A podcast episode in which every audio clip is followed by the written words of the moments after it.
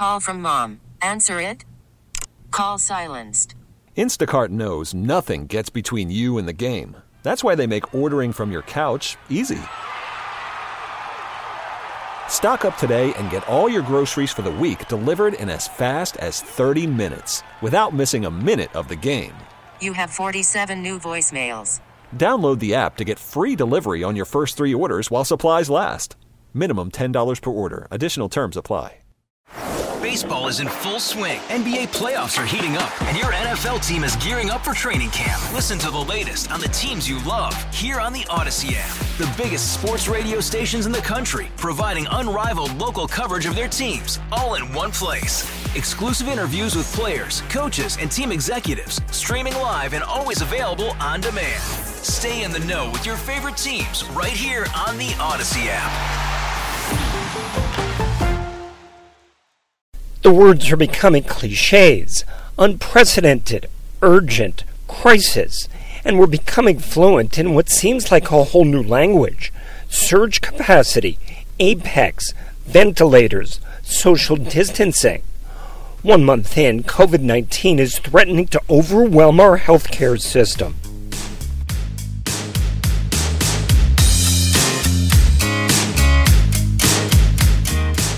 This is 880 in depth, and I'm Peter Haskell. In this episode, we look at the city's hospitals. Our guest is Jenna Mandel Ricci. She's an executive with the Greater New York Hospital Association. We're a trade association for hospitals and health systems, and we represent and support about 160 hospitals and health systems throughout New York State, New Jersey, Connecticut, and Rhode Island and all the New York City hospitals are our members.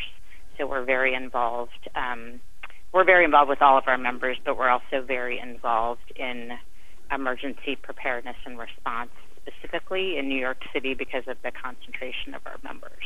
Let's talk about the city hospitals right now. What can you tell us about the status of the hospitals, the emergency rooms, the ICUs? They're all full. um, in short, I mean, our uh, so the governor, as you know, asked. They were already doing this. Um, all all hospitals, as part of their emergency plans, have what are called surge plans. So for everything from a mass casualty incident to a hurricane to anything you can imagine, they have plans in place to surge to take on more patients. But this has been such an unprecedented event that they are taking those plans and going way beyond any kind of surge anyone had previously imagined. So they have been asked by the governor to surge at least by 50% and closer to 100%.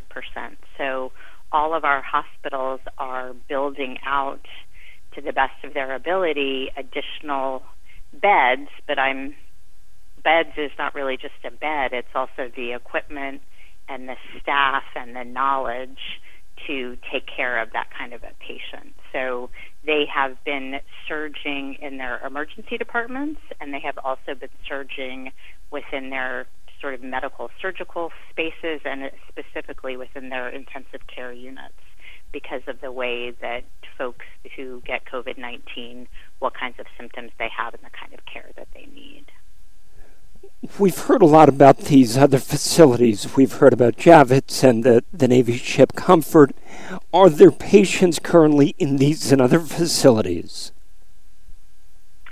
So we actually just completed right before I'm getting on with you. We just completed a, informational call with all of our hospitals where they had the opportunity to learn about the capabilities at Javits and the capabilities on the comfort and be able to ask questions directly of the physicians and clinicians and administrators that are in charge of those entities. And they just opened, Javits just opened on Monday, and the Comfort just opened yesterday. So I think our hospitals are still really kind of socializing what kinds of patients can be sent there and are really starting to consider what appropriate transfers would be. So it's exciting that those alternative care sites have come online. and it certainly is another kind of relief valve for our hospitals. And then we know other additional alternate care sites will be coming online too, and we really look forward to those coming online as well, so that our hospitals can begin to relieve some of the pressure that they're feeling.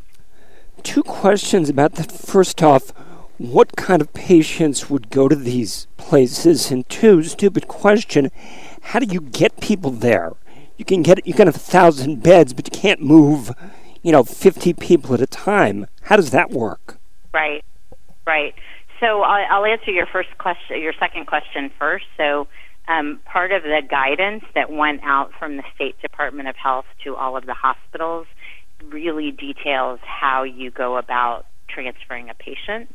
So they call into the healthcare evacuation call center or the HEC, H-E-C-C, and what what what they're asking is that you know so I am working at a hospital. I've identified I've read the paperwork. I've identified 10 patients that I think are good candidates to be transferred to these two places. So I call into this information line. It's answered by a nurse who works for the State Department of Health and we go through those patients and we decide if they are an appropriate candidate for either the Javits Medical Station or the Comfort and then they are accepted, and then there's a process where transportation is sort of routed to the hospital. So an ambulance would be routed to the hospital to pick up patients that have been accepted and would either be taken to Javits or taken to the Comfort. Um, and the Comfort actually is providing a higher level of care. It's really about the capabilities, both the, the staff capabilities and the equipment capabilities and the lab capabilities and all of that together that allows you to determine the kind of level of acuity that of patients that can go to the comfort or to the Javits. So for the comfort, there's actually an additional step where a clinician from the hospital has to have a direct phone conversation with a clinician at the comfort for them to discuss the patient and make sure that it's an appropriate transfer and that the comfort can provide the level of care that the patient needs. I want to go back to the beginning. When I asked you about the hospitals, you said in short they're full. What does that mean? And are there patients that are being diverted from one hospital to another? So many of the hospitals in New York City are part of health systems. So if you think about the New York City Health and Hospitals, for example, they have 11 hospitals within their system, or New York Presbyterian has six hospitals within the city and then additional hospitals outside of the city. So on a day to day basis, those hospitals within their own health systems move patients around as needed, either because they have don't have space in an appropriate unit or because a person requires some kind of specialty care that may be available at one hospital and not at another. So for weeks, as hospitals have been surging to take on COVID patients, they've been redistributing patients among their own health system. And we know, for example, that a lot of the hospitals in Queens are really part of this kind of epicenter of the outbreak. So they've been hit harder than hospitals in other boroughs. So already there was a lot of transferring that was going on. So that was sort of this step one. And then a higher level is obviously hospitals then transfer patients between health systems as well, or hospitals that are independent and not part of a system already have established transfer relationships with other hospitals. So that's been happening for a while, and then we're kind of adding this additional layer now with the opening of Javits and the opening of the Comfort that there are additional places that hospitals can be transferred to. I know one of the things the governor has talked about is that the hospital systems, the privates, the publics, they they can't be in a position where they compete, but they need to collaborate. How easy or complicated is that? It's happening and it's been happening. So, and especially during, I mean, of course, during, you know, regular times, hospitals generally transfer patients within their own system. But in times of stress or emergency, there are already well established mechanisms, and there's also an attitude of we're all in this together and we're all one hospital community. So that is already happening, and we certainly do whatever we can to facilitate that through the sharing of information. And for example, the role that we played, like as an example today, setting up a, a call so that hospitals could get really granular information about what Javits can do and what the comfort can do, and that they can then begin to think about using that as a, an additional part of the hospital and healthcare community to deal with this crisis. We keep hearing that the peak is, you know, a week, uh, three weeks, four weeks away. How how close are we to a, a seriously crisis situation? Um, I mean, I think we're all on a race against the clock. um, I, I mean, I'm not a modeler, and there are a lot of people that are doing a lot of modeling and, and, and trying to, to figure it out. And I think you're hearing the governor talk more and more about we need to, you know, think of this as a as a you know state solution. Um, I know city government and state government and federal government are working very, very hard and working as fast as they can to get a number of alternate care sites up and running. And there's also a lot of effort being done through public private partnerships with different nonprofit organizations that have come into the city and are partnering with existing hospitals and health systems to help them expand the footprint of their hospital so that they can take on more beds. And so it's really going to take, we've never had this happen before at this level. So it's really going to take all, everyone, everything firing with all pistons, so to speak, in order to just create as much capacity as we can in order to meet the demands. So, um, and and I think everyone is, you know, deeply, deeply worried and concerned about our ability to, to meet the demand as we work to increase this, the supply of care. And it's not just the beds at the space; it's also the equipment and the the personal protective equipment, and most importantly, the staff to provide the care. The equipment issue is critical. The stories from the front lines are frightening. Doctors and nurses wearing garbage bags instead of gowns? And what about using dirty masks, cleaning masks, not getting masks, not being able to protect themselves?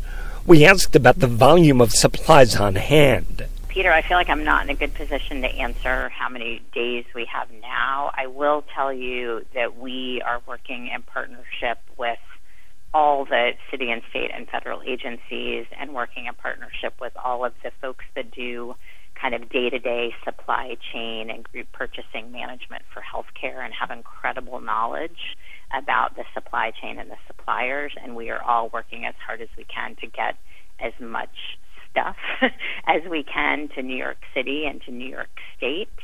Um, there are some hopeful signs that the sort of regular marketplace of these goods is starting to open back up. We know all of the factories in China that make this equipment are now up and running, and those products should be flowing more regularly to the U.S. and hopefully to our region. So that is a, a really, really helpful sign.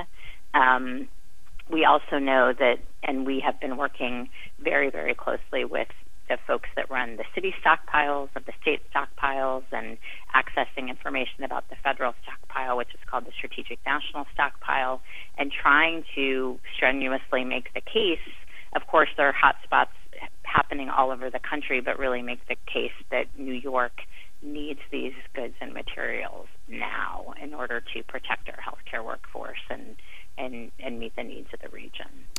How do you protect the frontline of healthcare workers, and I guess more significantly, can you?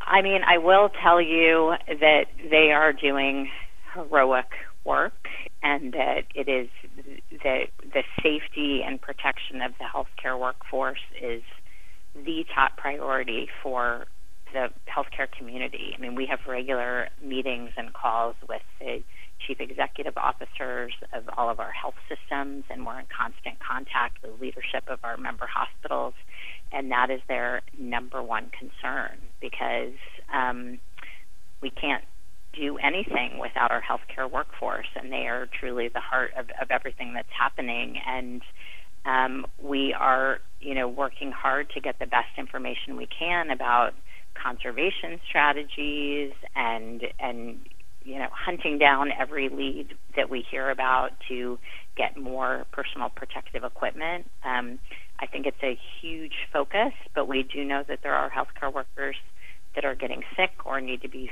furloughed for a certain amount of time before they can come back and, and take care of patients. And so, really managing the safety of the healthcare workforce and, and making sure that there are just enough staff to meet the demand during this time is um, really challenging and a, a huge priority.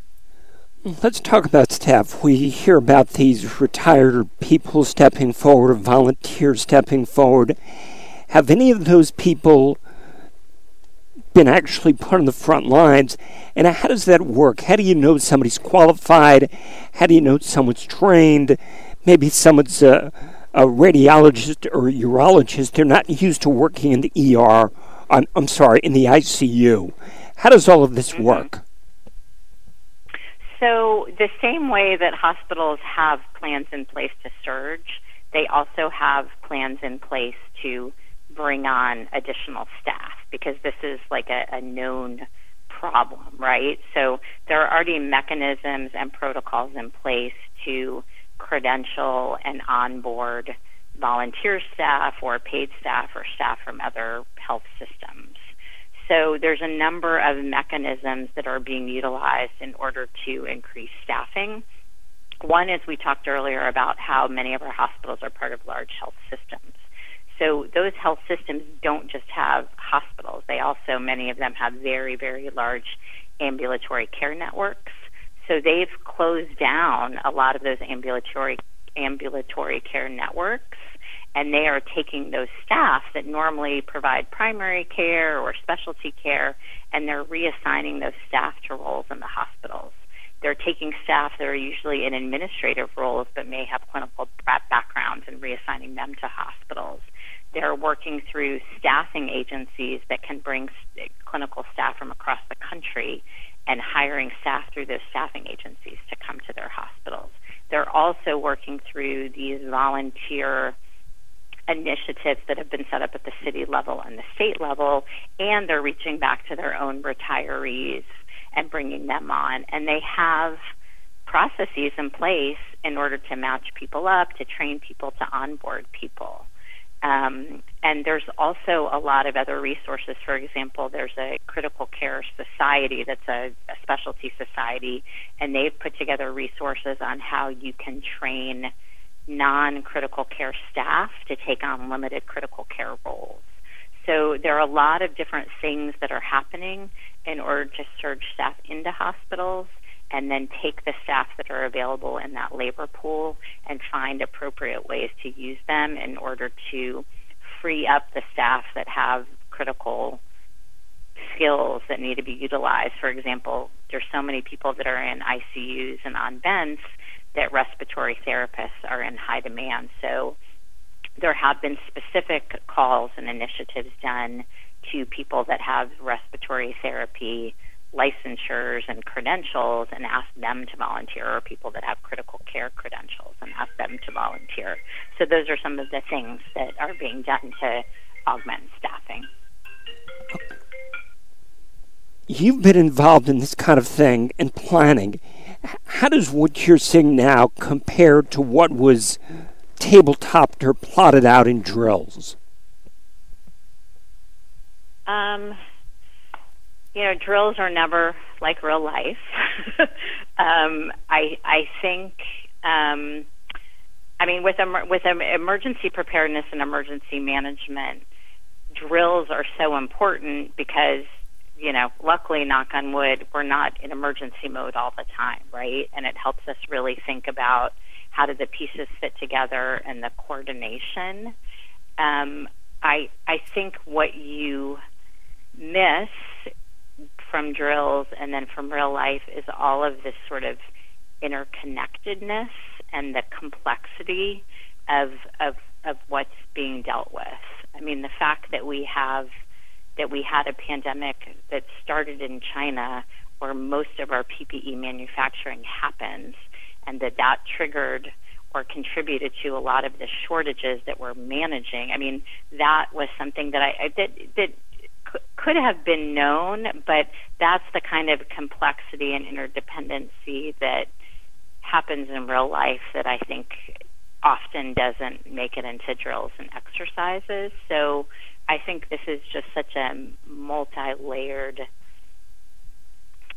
real world event um, and and requires such creative thinking and problem solving and coordination. I've always appreciated that responding to emergencies of any kind is absolutely a team sport and requires so many different parts of government and private industry working together.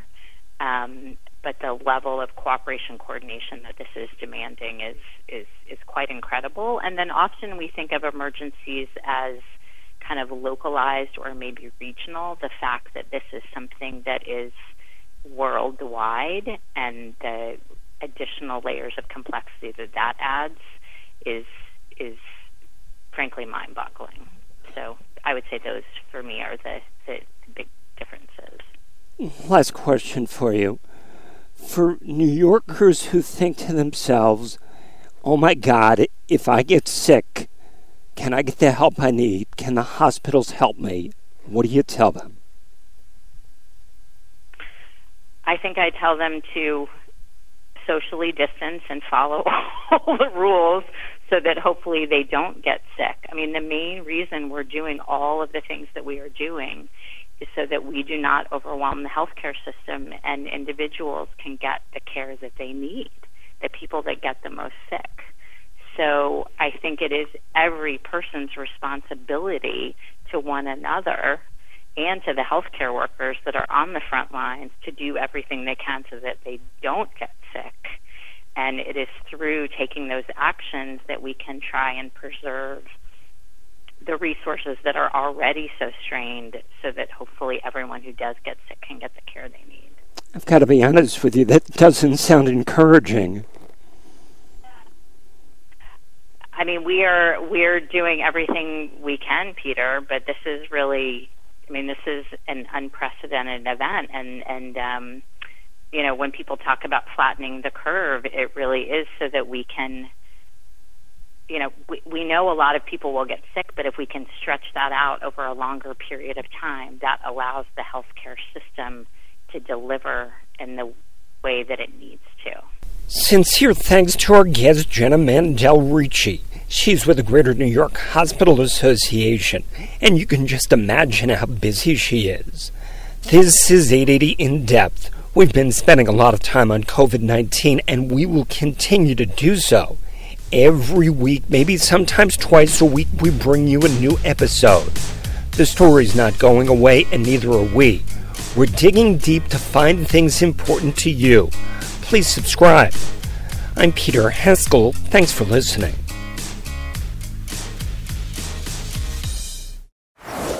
Is in full swing. NBA playoffs are heating up, and your NFL team is gearing up for training camp. Listen to the latest on the teams you love here on the Audacy app. The biggest sports radio stations in the country, providing unrivaled local coverage of their teams, all in one place. Exclusive interviews with players, coaches, and team executives, streaming live and always available on demand. Stay in the know with your favorite teams right here on the Audacy app.